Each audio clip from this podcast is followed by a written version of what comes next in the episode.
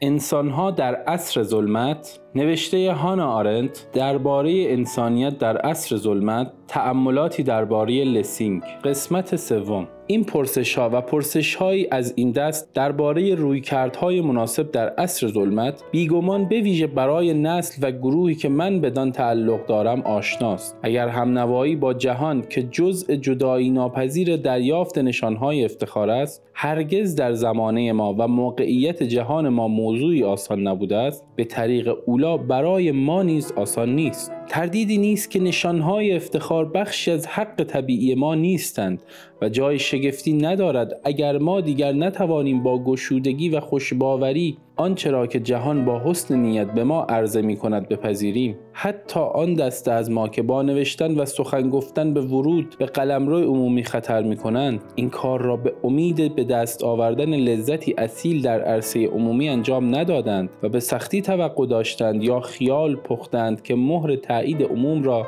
دریافت کنند. چون این کسانی حتی در عرصه عمومی بیشتر تمایل به آن داشتند که دوستانشان را مخاطب قرار بدهند یا با ناشناسان سخن بگویند. شنوندگان و خوانندگان پراکنده ای که هر کس با آنها حرف بزند یا برای آنها بنویسد نمی‌تواند از احساس پیوستگی با ایشان از طریق نوعی برادری مبهم بگریزد. فکر می کنم آنها در تلاش خود مسئولیت اندکی در قبال جهان احساس کردند. کوشش های آنها بیشتر معطوف به این بود که حداقلی از انسانیت را در جهانی که غیر انسانی شده بود حفظ کنند و در عین حال تا جایی که ممکن است در برابر نبود واقعیت قریب این بی جهانی مقاومت کنند. هر کدام به شیوه خود و برخی با جستجوی مرزهای تواناییشان برای فهمیدن این وضع غیر انسانی و حیولاهای سیاسی و فکری روزگاری از هم گسسته آنچه که به طور سریح بر عضویت خودم در گروه یهودیان رانده شده از آلمان در دوران کمابیش جوانی تاکید می کنم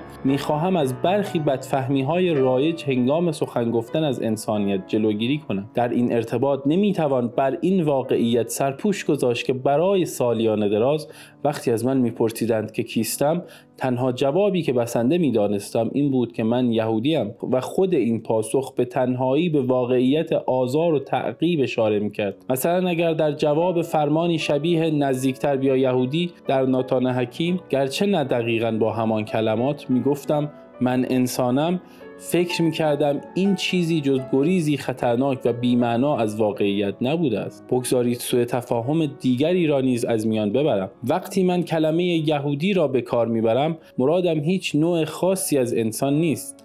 گرچه گویی سرنوشت یهود به نوعی نمایاننده یا الگویی برای سرنوشت انسان شده است. هر برنهاده ای از این دست در بهترین حالت با استحکام کامل تنها می‌تواند درباره مرحله پایانی سلطه نازیسم صادق باشد. آن هنگام که از یهودیان و یهود ستیزان سوء استفاده می‌شد تا برنامه نجات پرستانه نابودگری آغاز شود و تداوم یابد زیرا این بخش اساسی حکومت توتالیتر بود. جنبش نازی مطمئنا از آغاز قصد حرکت به سوی توتالیتاریسم را داشت ولی رایش سوم به هیچ روی در سالهای نخست خود توتالیتر نبود. مرادم از سالهای نخست دوره اولیه از سال 1933 تا 1938 است. با گفتن یک یهودی حتی به واقعیتی ارجاع نمی دهم که دوره خاصی از تاریخ را متمایز می کند در عوض با گفتن این که من یهودی هستم تنها واقعیتی سیاسی را به خاطر می آورم که از خلال آن عضویت من در این گروه بر همه پرسش های دیگر درباره هویت شخصیم سایه افکند و حتی برای هویت شخصی من به سود ناشناس بودن یا بینام بودنم تصمیم گرفت. این روزها چنین روی کردی شبیه جس گرفتن به نظر می آید در نتیجه این روزها اظهار نظر کردن درباره چنین واکنشی آسان است. اظهار نظری از این دست که کسانی که خود را یهودی تعریف می کردند اگرچه گرفتار دامی شدند که هیتلر گسترده بود در مکتب انسانیت هرگز چندان راه درازی نپیموده و در نتیجه به شیوه خودشان به روح هیتلریسم تسلیم شده بودند. متاسفانه فهم اصل به طور بنیادی ساده مورد بحث به ویژه در دوران افترا و تعقیب و آزار دشوار است. این اصل که انسان تنها می‌تواند با هویتی که بدان حمله شده در برابر آن حمله مقاومت کند. کسانی که چنین تمسکهایی به هویت در رویارویی با جهانی خسمانه را نفی می کنند ممکن است به طرز شگفتآوری نسبت به جهان احساس برتری کنند ولی احساس برتری آنها در این صورت دیگر واقعا به این جهان تعلق ندارد. این برتری است که کمابیش متعلق به سرزمین اوهام است. در نتیجه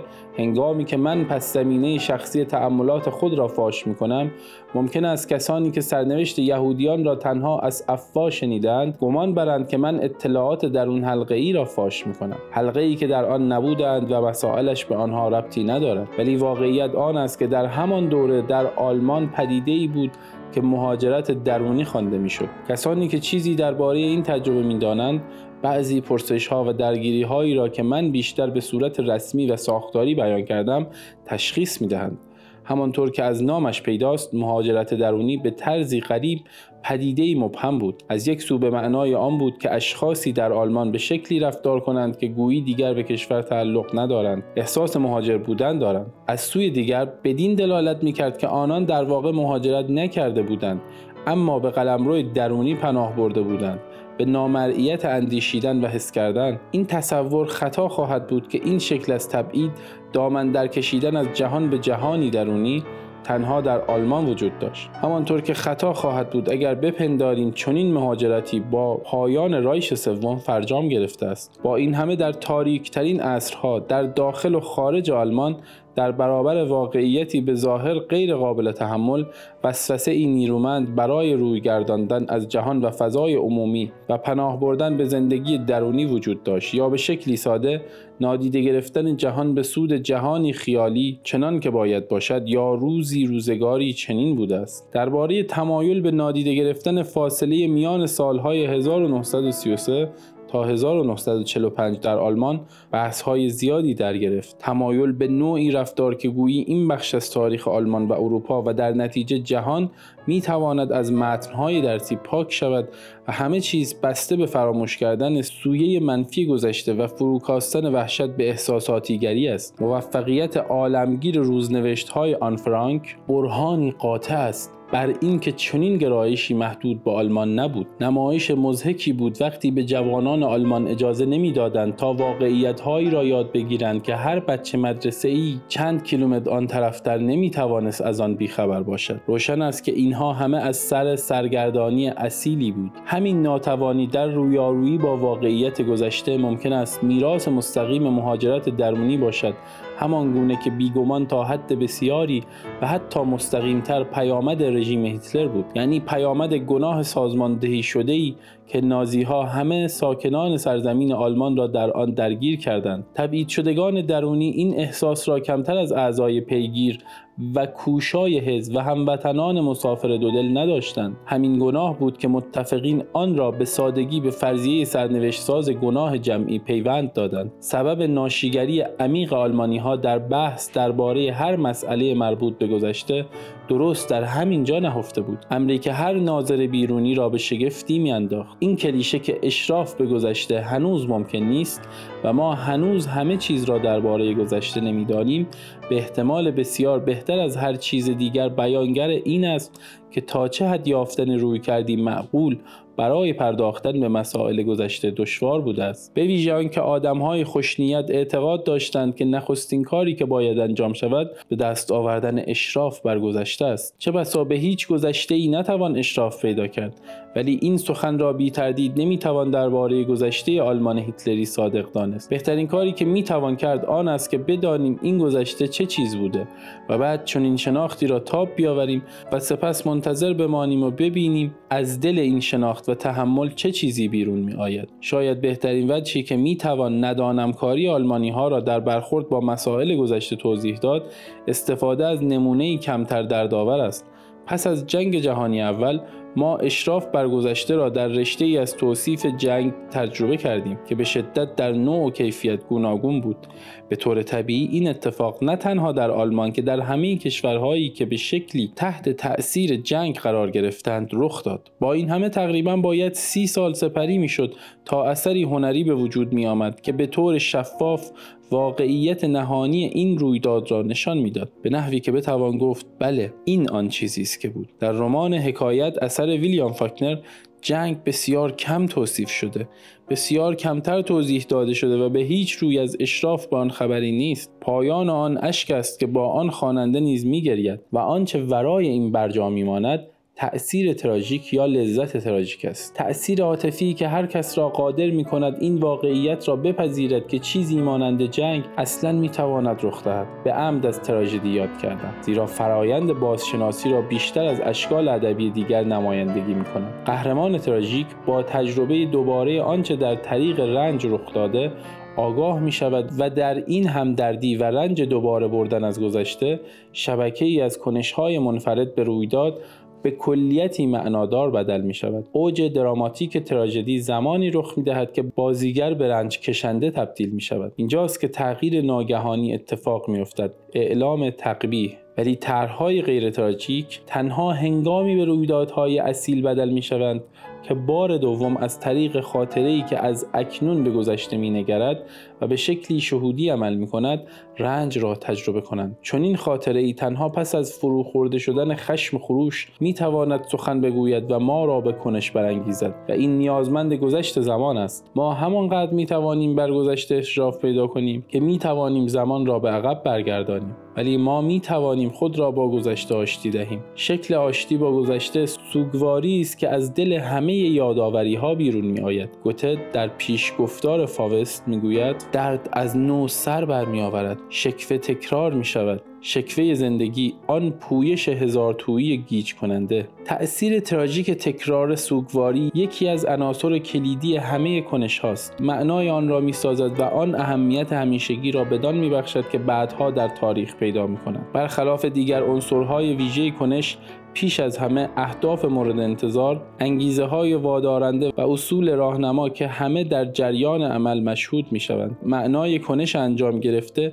تنها هنگامی آشکار می شود که کنش خود به پایان رسیده و به داستانی قابل روایت شدن بدل شده است تا جایی که بتوان به نوعی برگذشته اشراف پیدا کرد. این اشراف در ارتباط با آن چیزی به دست می آید که رخ داده است ولی روایتی که تاریخ را شکل می دهد نه مشکلی را حل می کند و نه رنجی را تشفی می بخشد روایت تاریخی هیچگاه بر چیزی چیره نشده و نخواهد شد. تا وقتی که معنای رویدادها زنده می مانند و این معنا می تواند بر ادواری طولانی دوام بیارد چیرگی بر گذشته می شکل روایتی مدام مکرر به خود بگیرد. شاعر به معنای بسیار عام و تاریخ نگار به معنای خاص وظیفه دارند فرایند روایت را پویا نگاه دارند و ما را درگیر آن کنند. ما که اغلب نه شاعریم نه تاریخ نگار با سرشت این فرایند از طریق تجربه های خودمان از زندگی آشنا می شویم زیرا ما نیز نیاز داریم رویدادهای مهم در زندگی خیش را از راه پیوند دادن آنها به خودمان و دیگران به یاد بیاوریم. از این روز که ما هماره راه را برای شعر در معنای گسترده آن